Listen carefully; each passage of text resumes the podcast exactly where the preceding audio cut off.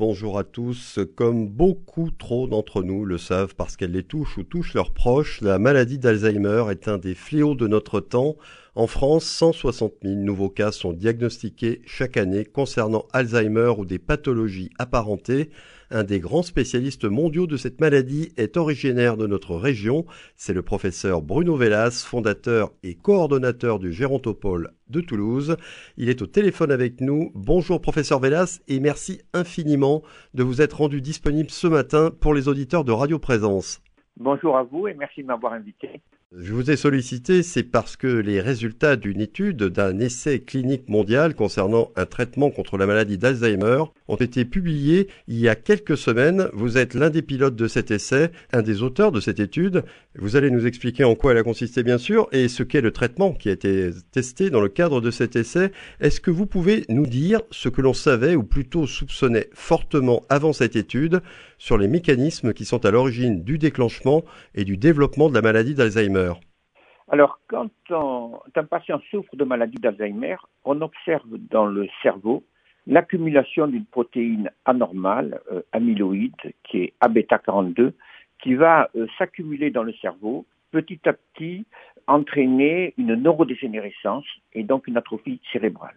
Donc, une des hypothèses depuis longtemps était, si on empêche l'accumulation de ce peptide amyloïde anormal, qui arrive quelques décennies avant qu'on ait les symptômes cliniques, on pourrait petit à petit retarder, voire prévenir la maladie d'Alzheimer. Donc telle est l'hypothèse sur laquelle on travaille depuis longtemps.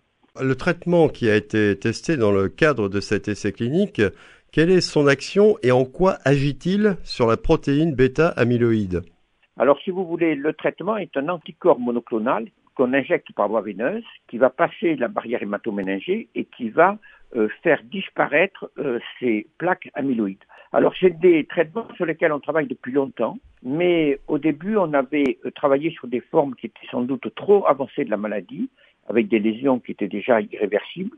Ensuite, on a travaillé chez des patients qui avaient un stade plus léger de la maladie, mais on n'avait pas alors de biomarqueurs qui nous permettaient de faire un diagnostic de précision. Donc maintenant, on arrive avec la possibilité de faire un diagnostic de précision grâce aux biomarqueurs et un stade léger. Donc on a comme cible des patients qui débutent une maladie d'Alzheimer, un stade léger, et pour lequel on a cette signature amyloïde.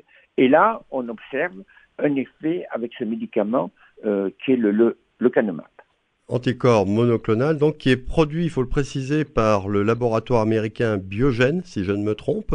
L'essai a duré 18 mois. On parle d'essai multicentrique. Qu'est-ce que ça veut dire, essai multicentrique? Alors, ce qu'il faut d'abord, c'est que cet anticorps monoclonal a été trouvé par une biotech qui est en Suède.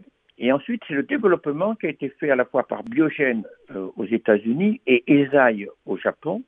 Et quand on entend étude multicentrique, ça veut dire que cette étude a été réalisée dans de nombreux centres, à la fois aux États-Unis, en Europe, dont la France, Toulouse faisait partie de ces centres, et également au Japon. Donc c'est une étude qui a été faite sur un grand nombre de patients, autour de 1800, et dans de différents pays. Voilà, c'est ça qu'on entend par multicentrique. Il y a eu différents centres investigateurs.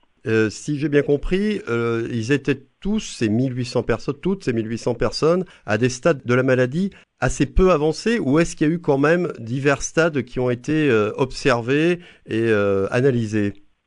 Alors, dans la maladie d'Alzheimer, on considère trois stades en général. Un stade léger, un stade modéré, un stade sévère. Les patients au stade léger présentent des troubles de la mémoire objectifs, ont été constatés par leur entourage. Ils commencent à avoir quelques difficultés à réaliser des activités de la vie quotidienne, mais ils sont encore autonomes. À un stade modéré de la maladie d'Alzheimer, on commence à observer une perte d'autonomie, c'est-à-dire que le patient a besoin d'aide pour les activités de la vie quotidienne. Et au stade sévère, c'est des patients qui ont complètement perdu leur autonomie. Donc là, c'est ce stade léger de la maladie qui concerne environ un tiers des patients diagnostiqués. Comment vous avez mesuré les progrès qu'ont pu faire les malades qui ont été traités donc avec le lecanemab? C'est via des tests et diverses analyses cliniques? Voilà, alors ce que demandent les agences réglementaires, pour considérer qu'on a un effet positif, il faut que le médicament soit capable de modifier à la fois la mémoire, donc de diminuer la progression de l'altération de la mémoire, et à la fois les capacité à réaliser des actes de la vie quotidienne. Par exemple, utiliser son téléphone portable, conduire, gérer ses affaires financière, tout ça pour les stades légers de la maladie. Donc il y a une échelle qui a été validée, qui s'appelle la CDR, qui permet d'explorer à la fois la mémoire et à la fois ses activités. Et donc, ce que demandent les agences réglementaires à la fois européennes et américaines, c'est d'avoir un effet sur cette échelle, ce qu'on va appeler le critère principal. Et on a pu observer, avec le traitement versus placebo, une diminution de 27% de la progression de la maladie chez les patients traités par rapport aux patients qui avaient un placebo, c'est-à-dire un médicament inactif. Donc le lecanemab aurait permis de ralentir de près de 30% la progression de la maladie. Est-ce que c'est beaucoup? Est-ce que c'est un résultat vraiment significatif? Alors c'est là qu'il va y avoir un certain nombre de débats. Alors c'est statistiquement significatif. Après, est-ce que c'est cliniquement pertinent? Un certain nombre d'entre nous ont tendance à considérer que oui, parce que si on retarde d'un tiers la progression de la maladie, comme la maladie d'Alzheimer dure en moyenne 6 ans, si ça permettait de rester 1 à 2 années encore autonome plus que les patients qui ne sont pas traités, cela nous paraît significatif. Bon, c'est très difficile de voir l'aspect cliniquement significatif dans un essai clinique où tout est vrai et complètement borné. Donc, ce serait important de le regarder dans la vie courante une fois que ces médicaments, s'ils le sont commercialisés. C'est là qu'on verra le véritable impact sur du long terme. Peut-être que si on traite tôt et qu'on continue le traitement longtemps, on risque d'avoir un effet encore plus important. Est-ce que c'est un véritable tournant tout de même dans la compréhension des mécanismes de la maladie d'Alzheimer et pour notre capacité à la traiter avec efficacité? Oui, comme vous le dites, c'est tout à fait un tournant très important parce que maintenant, on a une preuve que notre hypothèse amyloïde était bonne. C'est-à-dire que c'est ces dépôts amyloïdes qui sont à l'origine de la pathologie et en empêchant leur accumulation, on va retarder la pathologie. Parce que jusqu'à maintenant, il y avait des débats. Certaines équipes scientifiques pensaient que ces plaques amyloïdes étaient la conséquence de la maladie. Mais là, dans cet essai, on observe que quand on fait disparaître ces plaques amyloïdes, on a une amélioration des patients.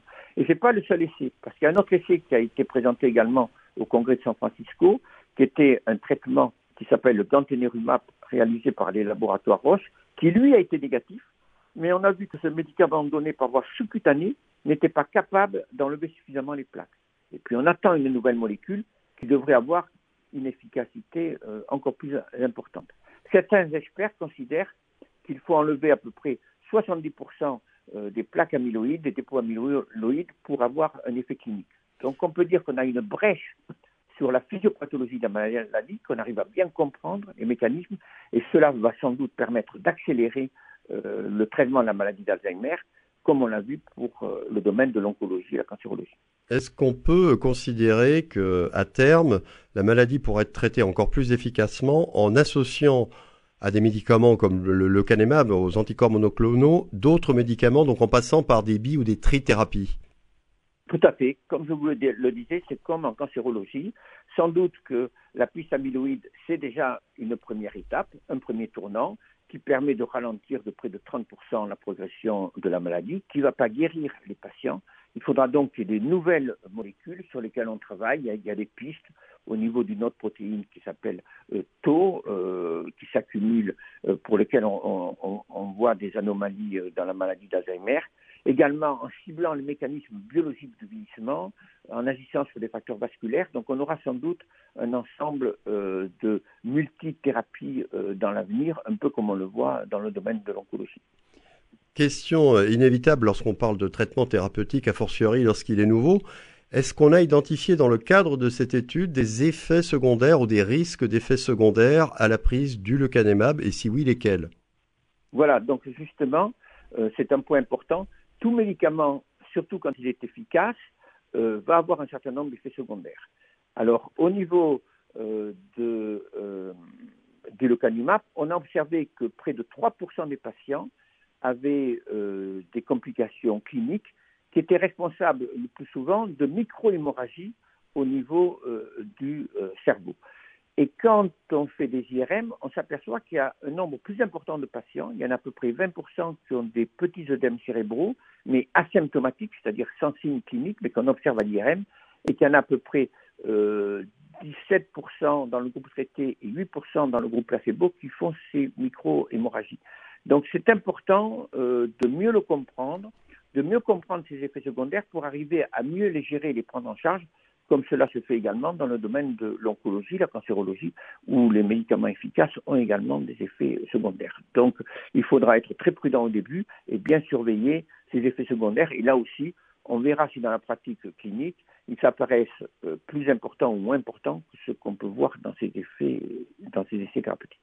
Après cette étude, est-ce que le lecanemab va pouvoir être utilisé à brève échéance et à grande échelle pour traiter les patients atteints de la maladie d'Alzheimer ou de pathologies apparentées? Alors, les plus optimistes diraient que ce médicament pourrait être disponible peut-être dès le mois de juin, avec une autorisation spéciale et accélérée. Sinon, ça peut être un peu plus lent. Sans doute que les autorisations par les agences européennes et américaines vont arriver assez vite. Après, le problème qui se pose, c'est la discussion du prix. Parce que c'est des médicaments innovants qui vont coûter assez cher. Mais là aussi, il faut se méfier du risque de discrimination avec l'avance en âge. Est-ce que c'est parce qu'une personne est plus âgée qu'elle n'a pas droit aux mêmes médicaments qu'une personne plus jeune? Donc, c'est des débats compliqués. C'est aux autorités de trancher. Mais une possibilité peut-être, on pourrait dire en fin d'année 2023. Avant de terminer, vous souhaitiez dire un mot sur un programme de l'OMS, le programme ICOPE sur le vieillissement, qui permet de repérer les troubles de la mémoire. De quoi s'agit-il précisément? Alors, pour l'Organisation mondiale de la santé, vieillir en santé, c'est conserver nos fonctions pour continuer à faire ce qui est important pour chacun d'entre nous. Quelqu'un qui a 65 ans veut continuer à s'occuper de son commerce pour le transmettre à ses enfants. Quelqu'un qui a 80 ans veut continuer à conduire pour aller voir sa fille qui habite de l'autre côté du département, qu'on puisse garder ses fonctions. Et l'OMS a identifié 6 fonctions qui sont essentielles, que sont la vue, l'audition, la mémoire, le bien-être psychique, la mobilité et la nutrition. Et ce qui est très important, c'est que ces fonctions interagissent les unes avec les autres. Si quelqu'un entend moins, il va avoir plus de troubles de la mémoire. Si quelqu'un a une mobilité diminuée, il va avoir moins d'appétit, il va moins manger. Ça peut accélérer les troubles de la mémoire. Donc, conserver toutes ces fonctions permet de conserver les réserves cérébrales qui permettent de retarder l'apparition d'une maladie d'Alzheimer. Et d'autre part, ce programme iCope permet de surveiller ses fonctions, donc sa mémoire, et on peut le faire depuis chez soi, avec une application qui est gratuite, qui est disponible. Et si jamais on observe un déclin, notamment pour l'Occitanie, une infirmière reçoit une alerte et va vous appeler pour voir si ce trouble de la mémoire nécessite une exploration plus importante. Donc, comme on risque dans l'avenir d'avoir des traitements pour les formes légères de la maladie, c'est important d'éviter d'attendre trop tard pour faire un diagnostic.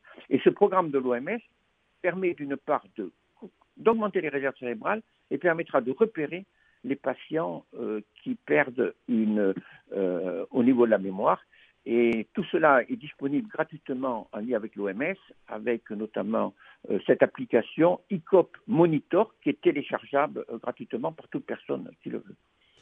Eh bien, merci beaucoup, professeur Vélas, pour toutes ces explications. Je sais qu'il reste beaucoup à faire, évidemment, dans la lutte contre la maladie d'Alzheimer, mais les résultats de cette étude et les recherches en cours donnent un véritable espoir à tous les malades. Je vais vous souhaiter un joyeux Noël et de bonnes fêtes de fin d'année.